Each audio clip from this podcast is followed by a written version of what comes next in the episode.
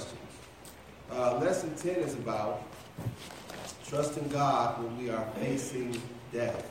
Trusting God when we are facing death.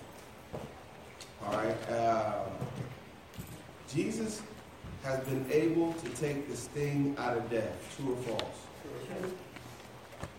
Jesus is said to have the keys of Hades, but not of death. False. Paul's facing of death courageously was made possible by his faith in God as well as his godly life. Paul's expression in 2 Corinthians 5 about being unclothed is talking about the death of the person. True or false?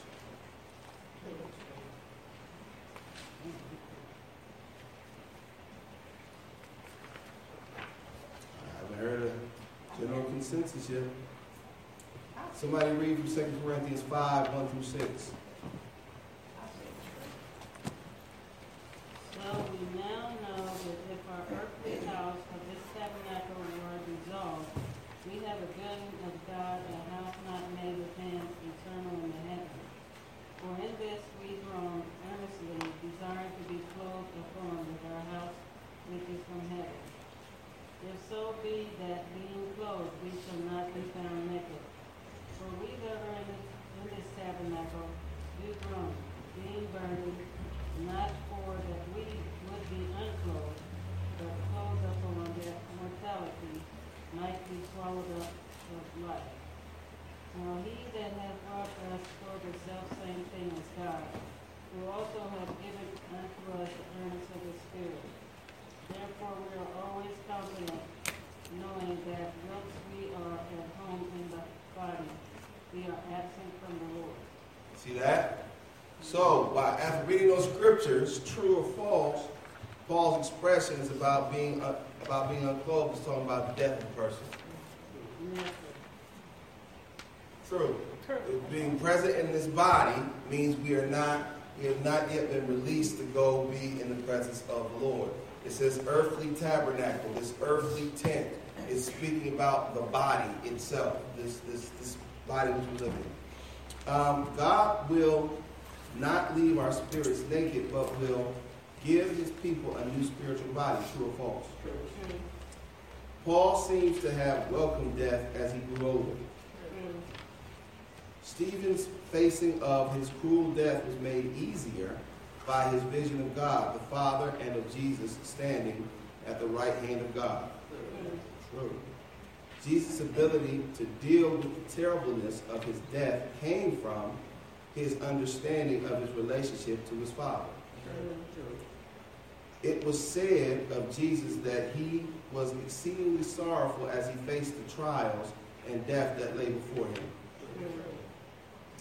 Young people do not have near the help that older people have, or what do they not have near the help that older people do to face to face death? False. That is correct. Lesson 11 was about trusting God because adversity can build character. Can build character. Now, uh, I'm going to ask some questions, see where we are with this one. It says, uh, number one, it says, facing adversity can cause some people to turn from God. That is true. Character and maturity go hand in hand. True. Adversities should bring joy, not sorrow. True. Most people want it easy in life because it is the best way to build character. All of you got quiet now. You say it's false that most people want it easy? Yeah, it's true. I say it's true, but it's not the easy way to build character. Okay. You got to do a, see, Sister Newsom. That's why the lady last night. Could- I used to tell you about that. We was down, we was down at Van Buren, and there was a lady who was uh, from Cleveland, and she was saying how she was from Harvard, the streets where she came from. I said, "Oh yeah, Sister Aisha, her mom comes from Cleveland. She's from Harvard." The lady's face went. She was like, oh, I didn't mean to do that. Evidently, she knows people quite well. I said, now, Mr. Newsom would have been here, she was like, Hough represent. That's right. but, uh, and that was a good experience uh, last night, uh, Miss Bridget. So, um, uh, most people want it easy because it builds character. Um, yes, they want it easy in life because it's the best way to build character. People think that it is, but it's not. All right, exercising of one's willpower requires our making decisions and carrying through with them. True. True. Uh, if you were to look at um, 1 Corinthians chapter 16, matter of fact, we talked a little bit about this last night about five ways to thrive and survive. Uh, and you see it in 1 Corinthians 16, verses 13 through the end of the chapter, where Paul is talking, uh, and we sometimes read this just talking about the collection, but it, was really reflecting on, it was really uh, putting a, a, a shining light on the dire straits that Christians were in at the time, but yet they still had Christ Jesus, which tells us that Christians, yes, indeed, will go through some difficult times, some challenging times. However, Paul says that you are to stay focused on the Lord and focused on uh, the benefit of, of others. And, uh, he, he, and he writes on around verse 13 when you see these things, these five types. One, uh, number one is, in order to survive or thrive in um, difficult times or adverse times, now we did define the word survive. And survive means what?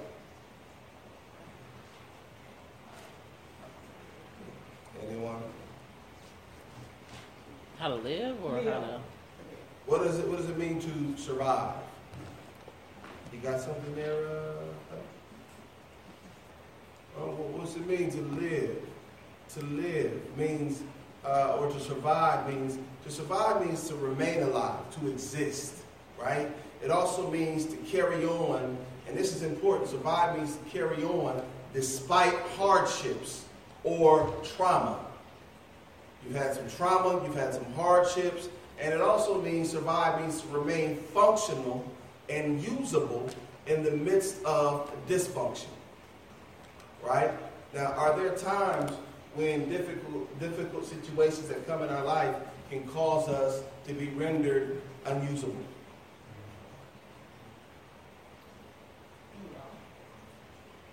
Like y'all trying to be right now, unusable. We're in the class, we're supposed to talk. If you allow it, I guess. faces. Huh? If you allow it, I guess. If you let your circumstance or whatever. Yeah, take for instance, you wake up, got some kind of attitude, something going on, whatever, and all of a sudden you shut down for the day. Or that wonderful, glorious, po- uh, uh, uh, positive character that God has put in you can't be showcased today because you own one right now. It has shut you down, right? And, and the thing is, but you have to be willing to, just like Paul was writing to them, to survive that test, that consequence, that trial, that difficulty. You have to be able to survive it. And then not only just to survive, but thrive. How would you define thrive? Uh, define thrive. Press on, What's that? press on. Press on. All right. Or make the so better- If you have a, a muscle that is tight, that's a knot, right? You guys work on it to loosen it up so that it can become functional again, right? But not just functional, meaning for it to survive. Because would you say a muscle, if left in a knot too long, would die? Um, Or it not will cared for properly? Right. It won't work properly. It won't work properly, right? So if the muscles aren't surviving, if our muscles aren't surviving, then in reality we aren't thriving. Would you say that's true? That- So now, so when you get that muscle, your your your your job is to get the muscle not only to loosen up, but to do what? Function.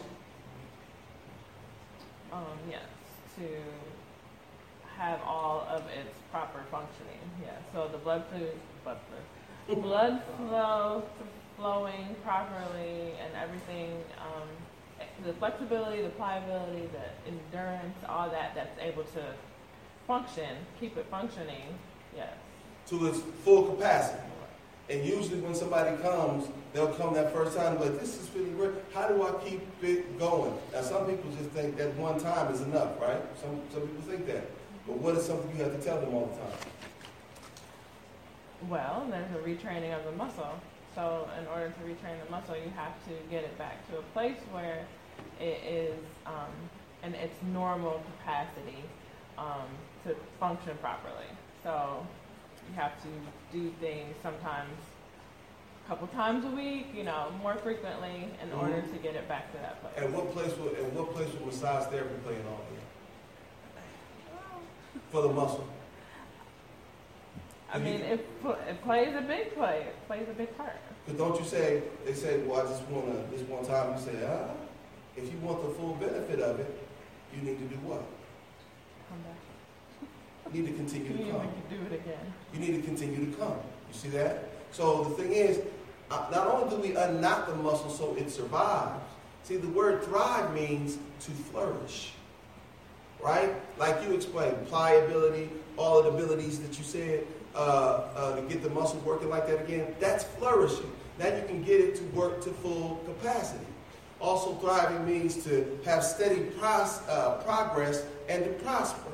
So, in order for the body to keep working like that, you say you need to keep coming back, getting therapy, so that we can work some of these uh, other things into your system. Yes.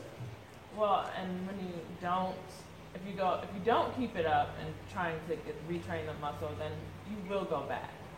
Mhm. And so it's similar in that you, if you're not studying properly, you're not doing what you need to do, then you will fall back. So it's the same for the muscle as well. Yeah, it will start to constrict again, right? So the thing is, that's the same thing with us. So the thing is, we, we got to continue to, we got to continue with the therapy and coming to worship as therapy, praying therapy, studying therapy, uh, uh, serving the Lord, fellowship. That's all therapy. And the massaging, all of us are supposed to be, our souls and our minds are supposed to be pliable. Right? So then God comes in with his word and he massages that muscle and to keep to, to, to, to reshape it and refocus it and get it working again. So Paul is saying in the midst of these difficult situations, there must be a way for you to survive and thrive. God doesn't want us to just survive a hardship, but he wants us to thrive in the middle of it. Right? So then what we have there, as you read right there in verse 13, says, Watch, stand fast in the faith, be bold like men, and be strong. Let all uh, that you do be done with love. So when you look at that, the first thing that he tells us, that he tells them there and that we apply, is to be sober. Stay awake.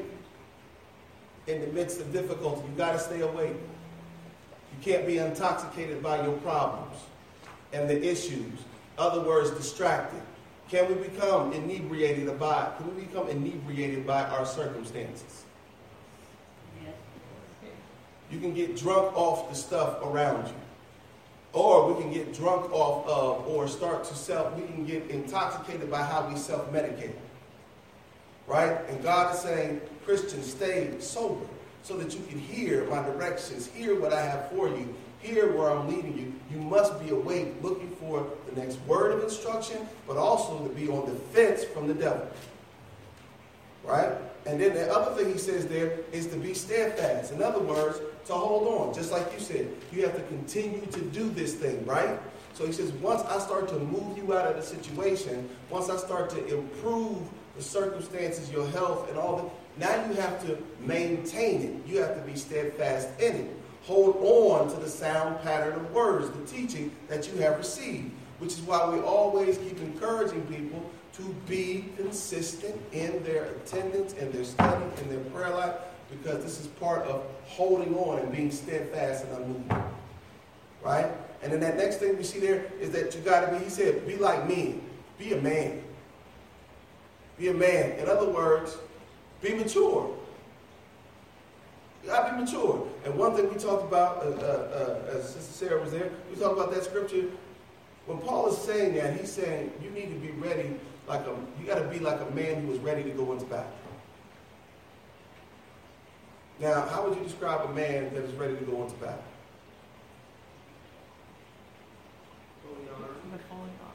Said, "Oh, armor on. You, you right, got his armor on, right? What else? Focused, right? Uh, uh, and, and if he's ready for the battle, is he settled? Is he at ease? Is he confident? Is he ready for Because the reason why I say that is, imagine this. You put on armor, right? Now the purpose of putting on armor is for what? Protect yourself from what? Spears. Spears and darts, right? Yeah.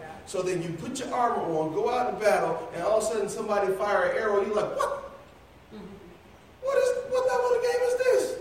They shooting out here. Mm-hmm. But it's like, what did you expect? You going to battle.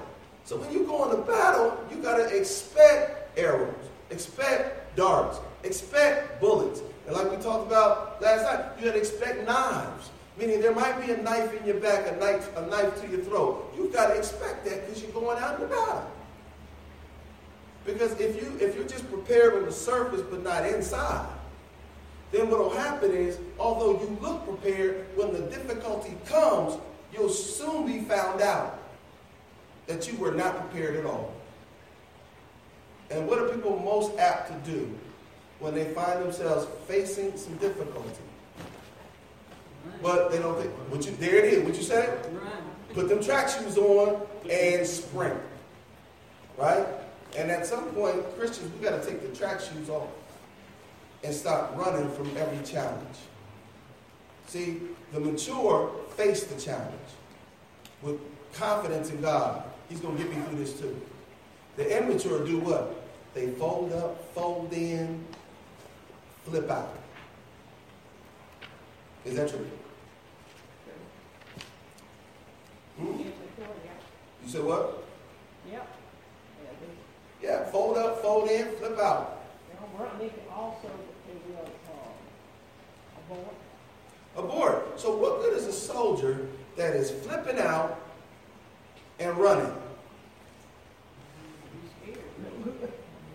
He can't be used, right? That's why I said a long time ago, or as Shirley Caesar was singing her song, God don't want no coward soldier. Can't use none. Don't want none. Moses, when he was taking them to battle, he said, anybody who is still focused on home, go home. Anybody who's afraid, go home. Because God can't use no coward soldiers, no distracted soldiers. He wants focused soldiers, right? Then it, it talks about be strong. If you're going to uh, survive and thrive, you have to be strong. Be strong there is really about being courageous, having the courage to, to face it and stand in it to get through it, right? And then, and then the last part there was just to simply be loving. Make sure that everything you're going to do in the midst of your challenge, and we asked this question last night, can difficulties that we face, can it interrupt the love that we have for a person? Yeah. How would you say? Well, it, it, it just to the fact that you only, uh, consumed with your own, your own situation, your own problem, and you just don't feel like being bothered with, uh, That's good. someone else. That's good. You're so consumed with your own issue that you don't want to be bothering nobody else. But the problem with that is when you decide not to be bothered because you, and the problem is not necessarily people, the problem is you because you become too consumed with the issue instead of turning the issue over to the Lord. Because guess what? There's still things in you that God wants to use. And remember, surviving is being u- usable and functional in the midst of dysfunction. So if you shut down shop, close off the light, cut off the lights because I just don't want to be bothered no more, well then guess what? Not only are you keeping yourself from being bothered by issues, you're causing yourself to be not bothered, you're, you're holding yourself back from being bothered by blessings. Because in the midst of these challenges, you find blessings. Because God allows trials for what purpose? What we said? Trials to make you strong, to mature you. to make you strong, to, to mature you, to, to crystallize your faith, to make you stronger. So, in the midst of the challenge, there's something for you, right? And then, and you know, loving. Paul was saying, listen, we're sending this money and we're taking up money. See, here's the important part. When we read, well, it's all important, but 1 Corinthians 16, Paul took time away from his preaching of the gospel or added to it the importance of giving, collecting. The purpose of the collection is to remind people that this thing is bigger than you and not to be focused just on you. There are those who are in Christ with you who are suffering even more than you. And you need to think about them too.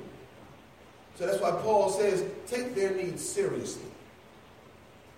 He said, take care of all of this before I get there. If you really care, you'll take care of this before I get there. Because guess what? Before they before they had cars and all that, they were on foot a lot of times. So guess what? Once they got there, even if it was emergency and they got there and Paul gets there to get the money, then they're like, oh, let us get this together. Guess what that's going to cause? It's going to take more time. So if we really care about our brothers or sisters, we care, we handle that stuff up front so that when the need arises, we can be ready to take care of it. And right there, God was commanded that the, Paul was writing that God wants this done in all of his congregations, the collection of the saints, so we can take care of everyone together and everybody cannot be focused just on their own right? Um, so and, and, and, so that and make sure that I'm not so consumed with my issue that all of a sudden I claim to love you, but now I don't know how to talk to you. Remember how we talked about uh, the other day about learning by listening, and part of that is you have to love the speaker.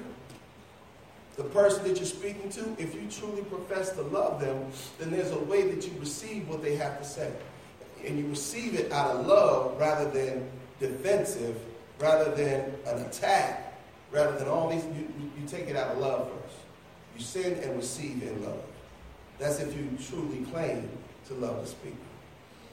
But sometimes we get caught so caught up in our stuff, we forget. Right? Does that, that make sense? Anybody have a thought, question?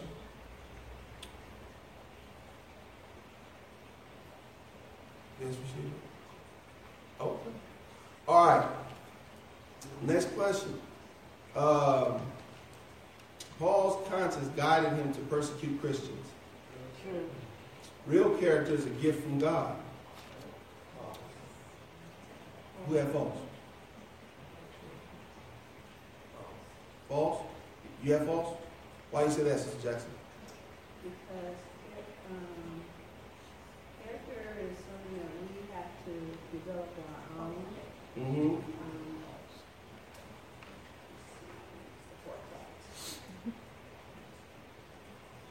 Right, um,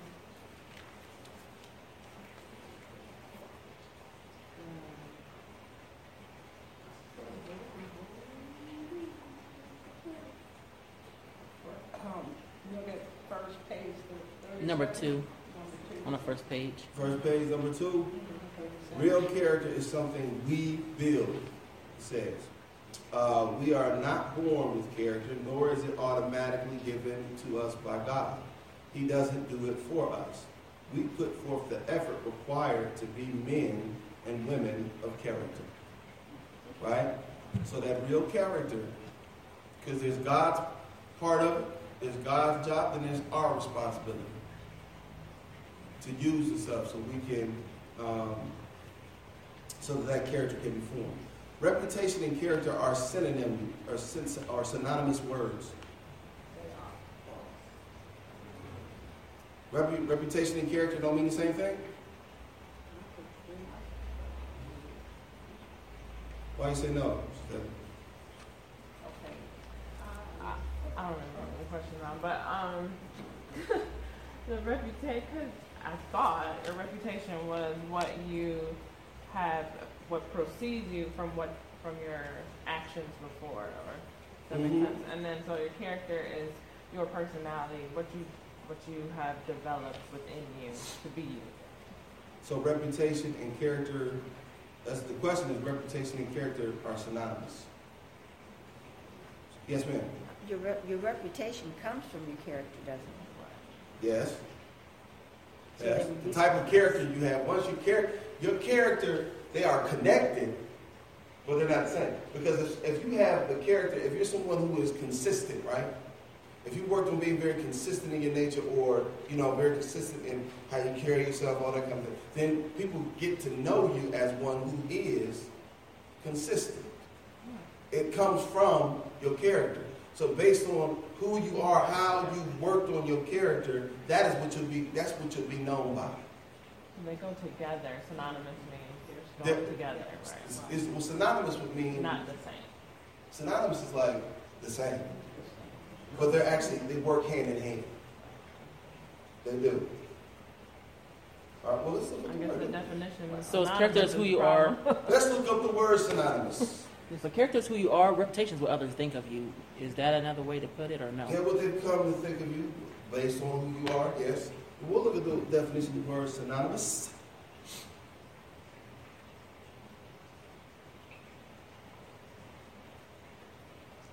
So it says um, having the same or nearly the same meaning as another word or phrase in the same language. Okay, so now look up reputation.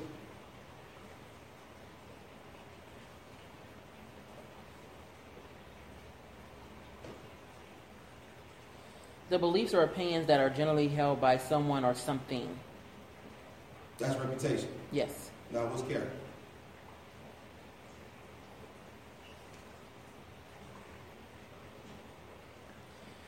The mental and moral qualities distinctive to an individual. Anybody see a difference here?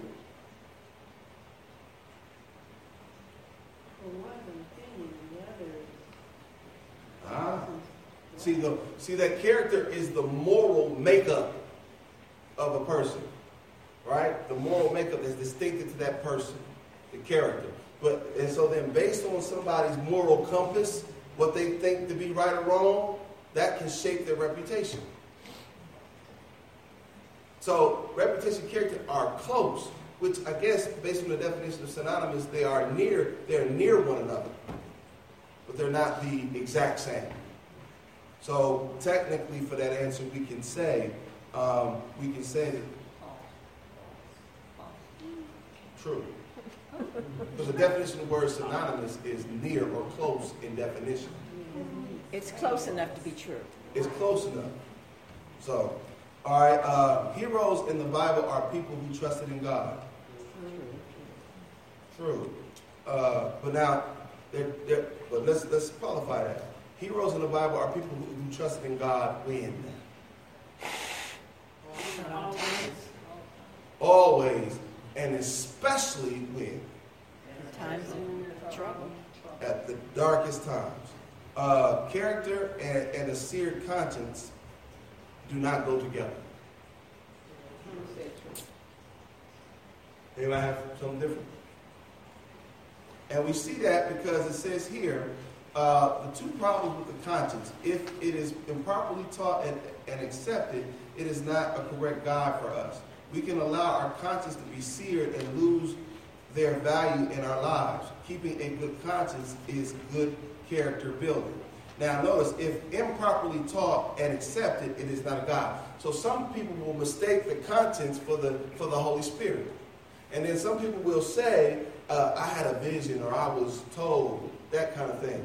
Well, if they haven't, if that, if their conscience, if they have not been properly taught, then the way that conscience will function, it will function contrary to the will of God. It will not be in line with the Holy Spirit. See, and and if they refuse to receive truth, then it becomes seared and sealed off. So then any leading or prompting that the conscience will do will be contrary to the will of God. So they may say, I had this vision, or God told me, or God put in my heart.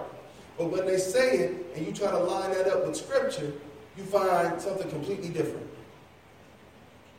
You know, so if, they haven't been taught and, and accepted the truth, then conscience will not be the proper guide. Yes, ma'am.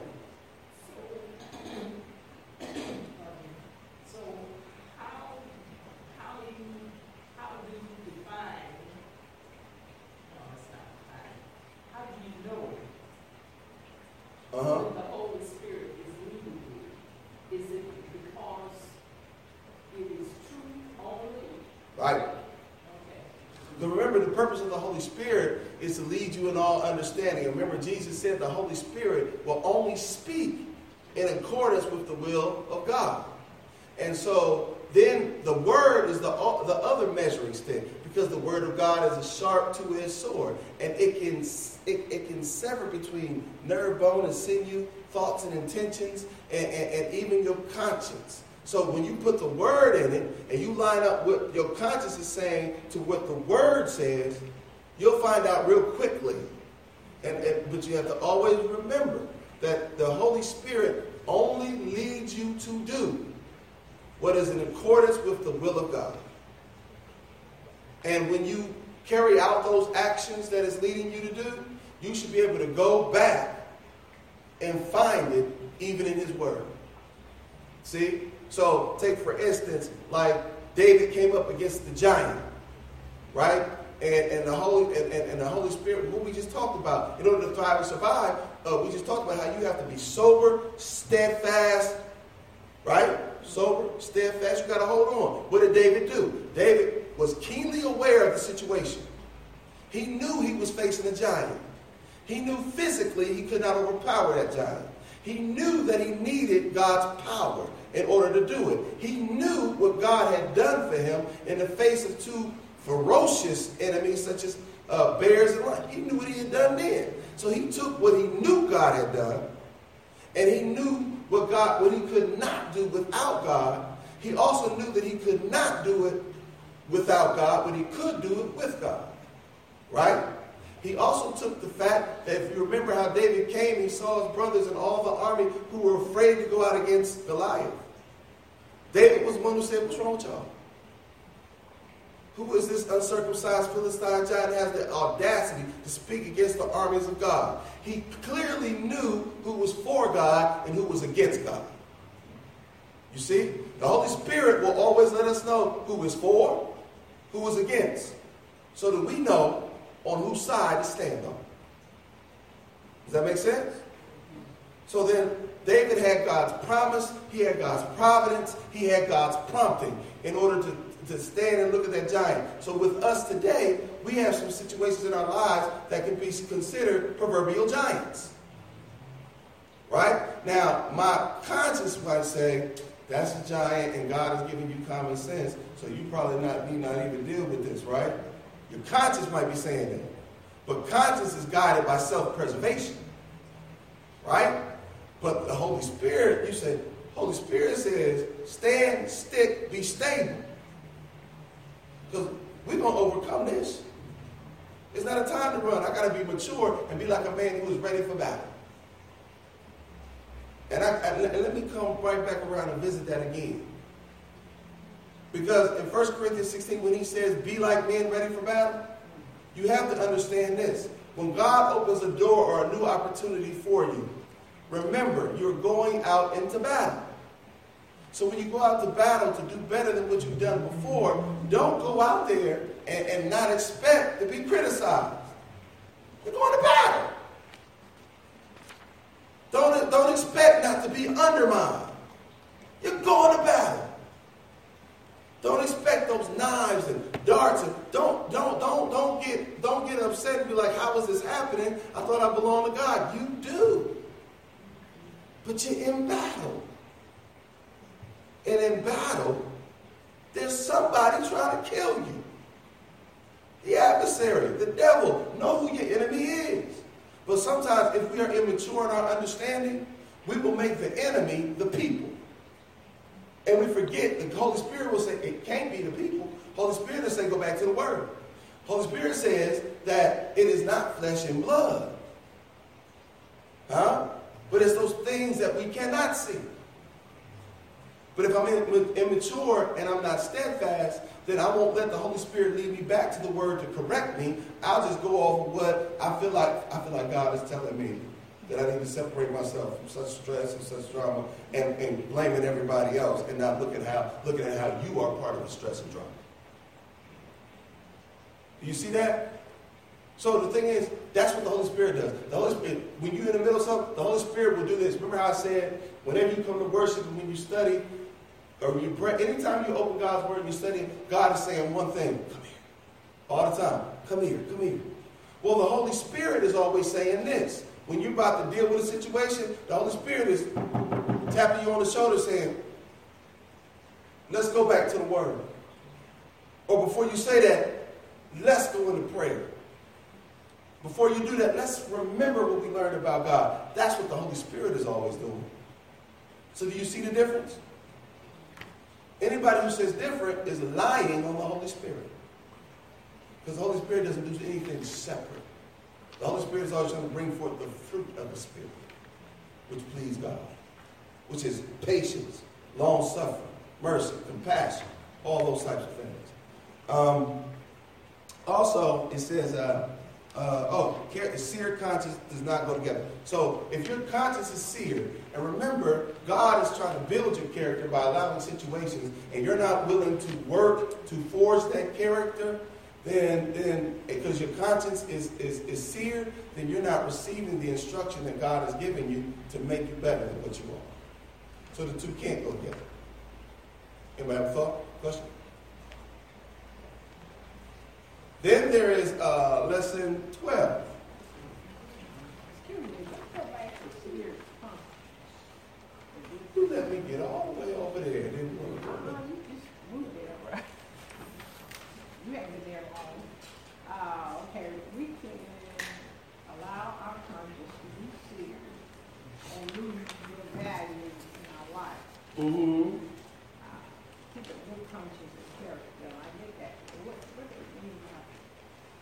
we can allow to be seared and lose their value in our lives? All right. Uh, Titus. Titus chapter 1. She said, How is it that, what is that, how we allow our consciousness to be seared? We allow. Get Seared and lose our value. Lose value. In Titus chapter 1, see what the Bible has to say about this here. It says, uh, it, starts, it starts in verse, uh, I'm going to start reading verse 1. It says here, Paul's writing to Titus, he says, Greetings from Paul, a servant of God and an apostle of Jesus Christ. I was sent to help God's chosen people have faith and, uh, and understand the truth that produces a life of devotion to God. All right, so we hear, have Paul, right? And he's saying to, to, Titus, he's saying, he's writing, he said, I was sent to do what?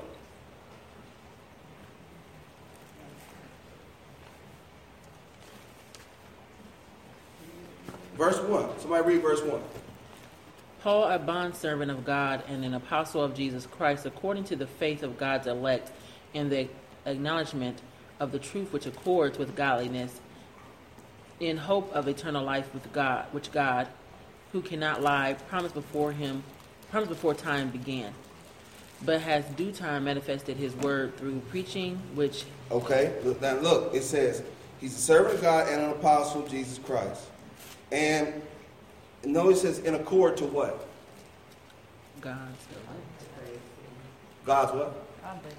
Godliness. So he was sent with a message that is in accordance with godliness. He's a word apostle means special messenger. So he was sent by the authority of God, and he's a special messenger of Jesus Christ to help God's people shape and form God, to teach godliness and teach them and show them how to live it, right? And how to understand the truth, because it's going to produce. See, when you accept the truth, when you accept the message and allow it to, to live in your life, it's going to produce godly character, right? And then he goes on and he says, verse 2 this faith and knowledge makes us sure that we have eternal life. God promised that life to us before time began, and God does not lie.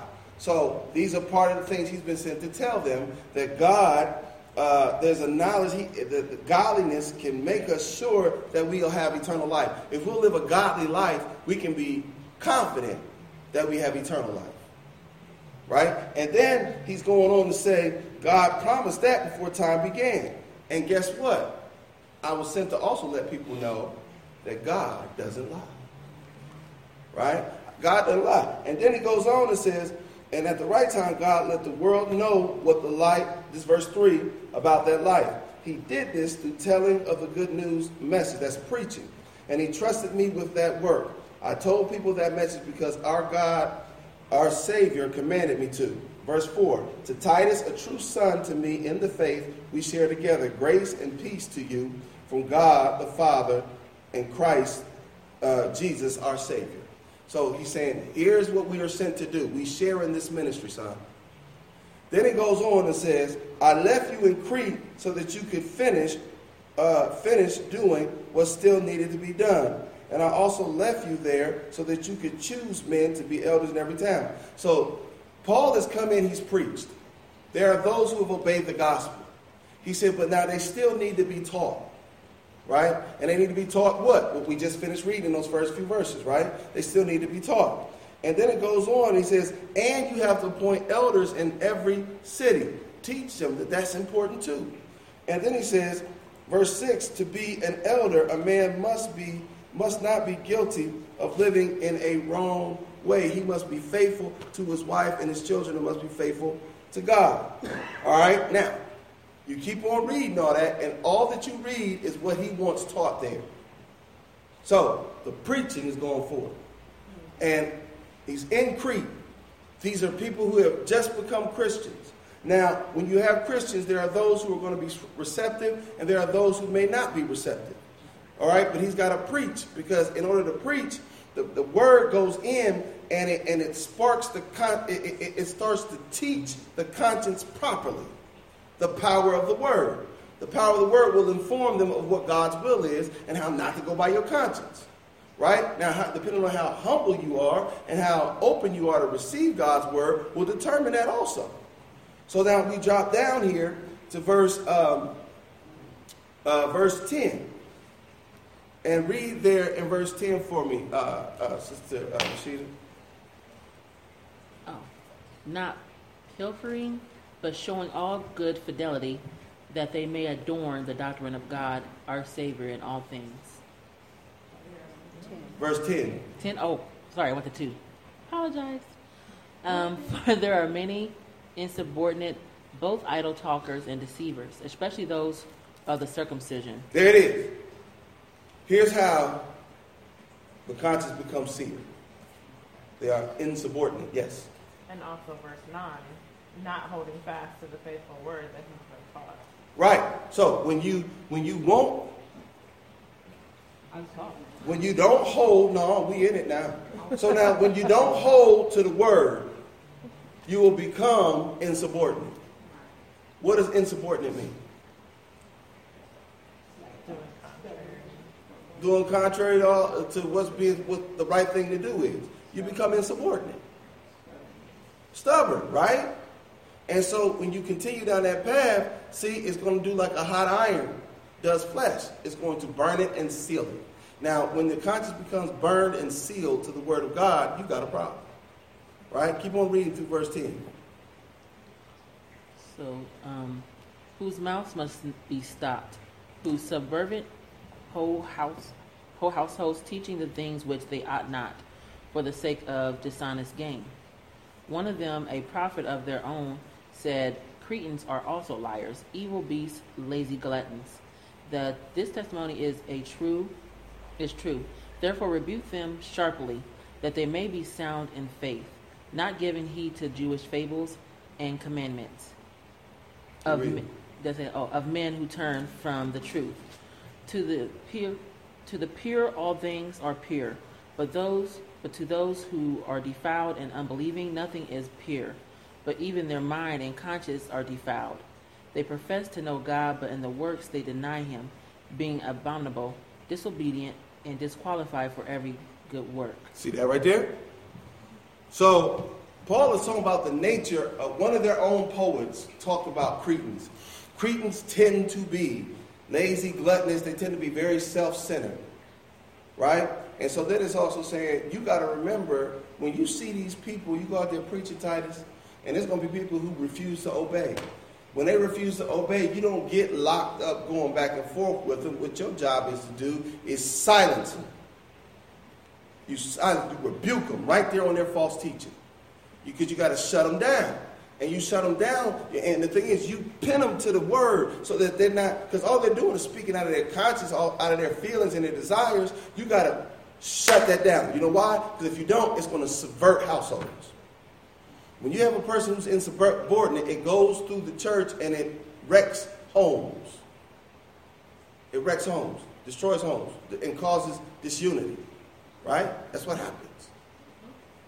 Right? And when you got folk who sit, uh, I mean, uh, in your experience, you saw that uh, coming up, you saw how that kind of talk, what effect did that have on the church?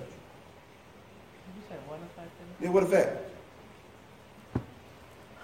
Um, subordinate. So not listening, not obeying what they have learned or, or applying what they have learned to their lives. So then it, it does seep into everybody else, I guess. It starts to be a bad example. Um, and then, you know, people stray. Yeah, because the children start to hear their parents and stuff talking about folk and all that. Or they'll say, well, I know what the preacher said, but here go what I'm to do. It's real bad. Yes, ma'am. Mr. Riley, were you to say something?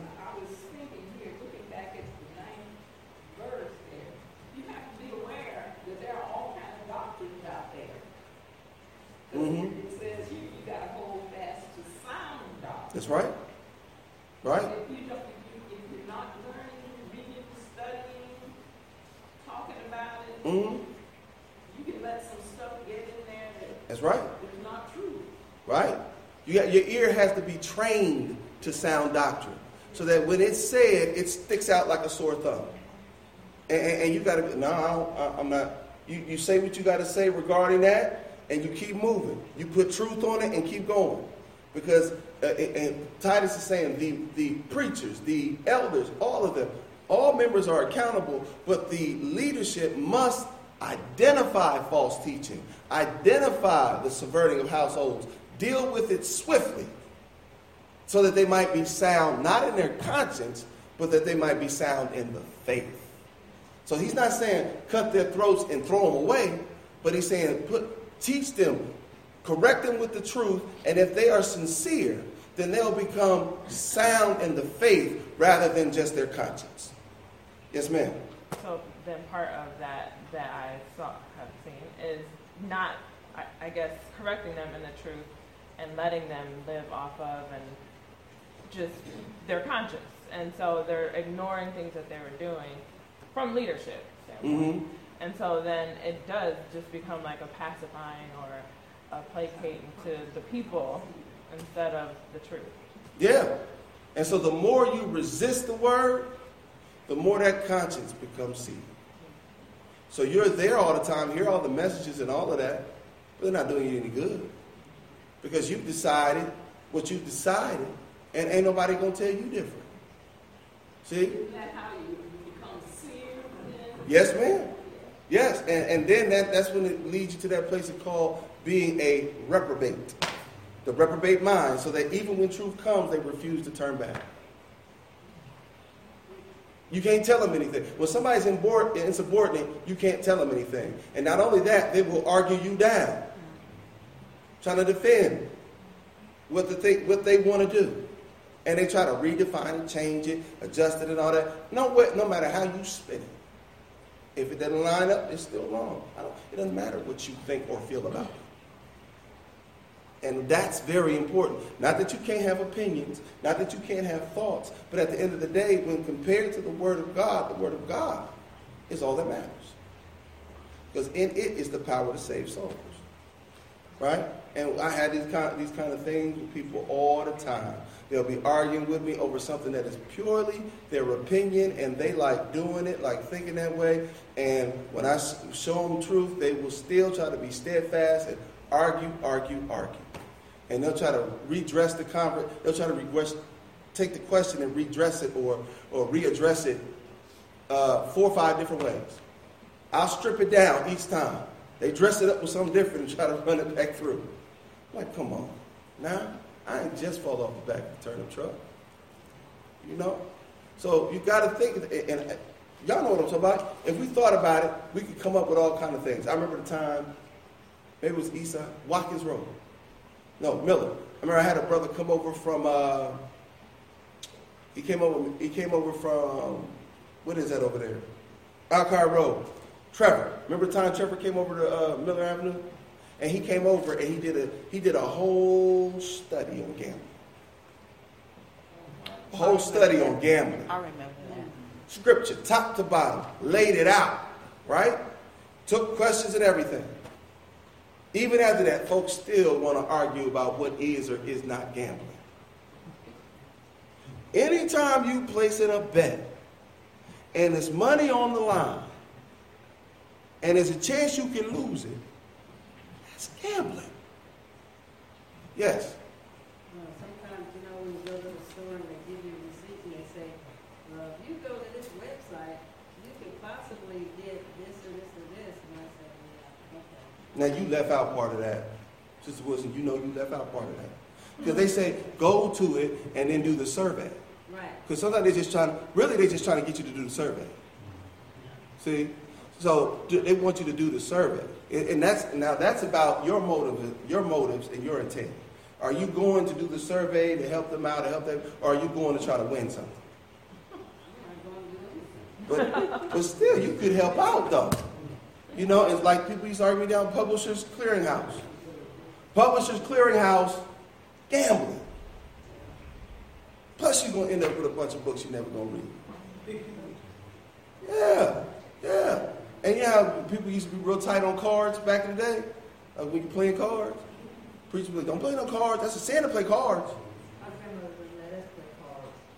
And the reason why is because cards in and of itself isn't bad, but see, it puts you right on the line of doing something you don't have no business doing. Bet. Because what you know, they're like, people say, I don't play the card, but I ain't betting no big money. But are you betting money? If you bet money, I don't care if it's a penny. You're still gambling. Yes. Question. So, as a family game, if I'm just playing poker, we're not playing for no money. We're just playing with chips. Is that still considered gambling? Is anybody some money exchange in hand? No. No money, no cash, no nothing. That's a different story. Okay. Because just chips, it is not money, it's not going to disrupt your life. right. But can gambling in any way, shape, or form disrupt your life? You Oh, better believe it can. Because even those who win, you always got to compare what they've won to how much they spend to win. I won five hundred thousand dollars. Yeah, after you spent five million, you still in the hole. Yes. So if you're playing cards and, and you're playing with like crackers, See, this is how it happens. now we go from chips to crackers. Next thing it'll be toothpicks. not having crackers, that's not going to disrupt your life. It's not. It's not going to become a, unless you become a cracker addict.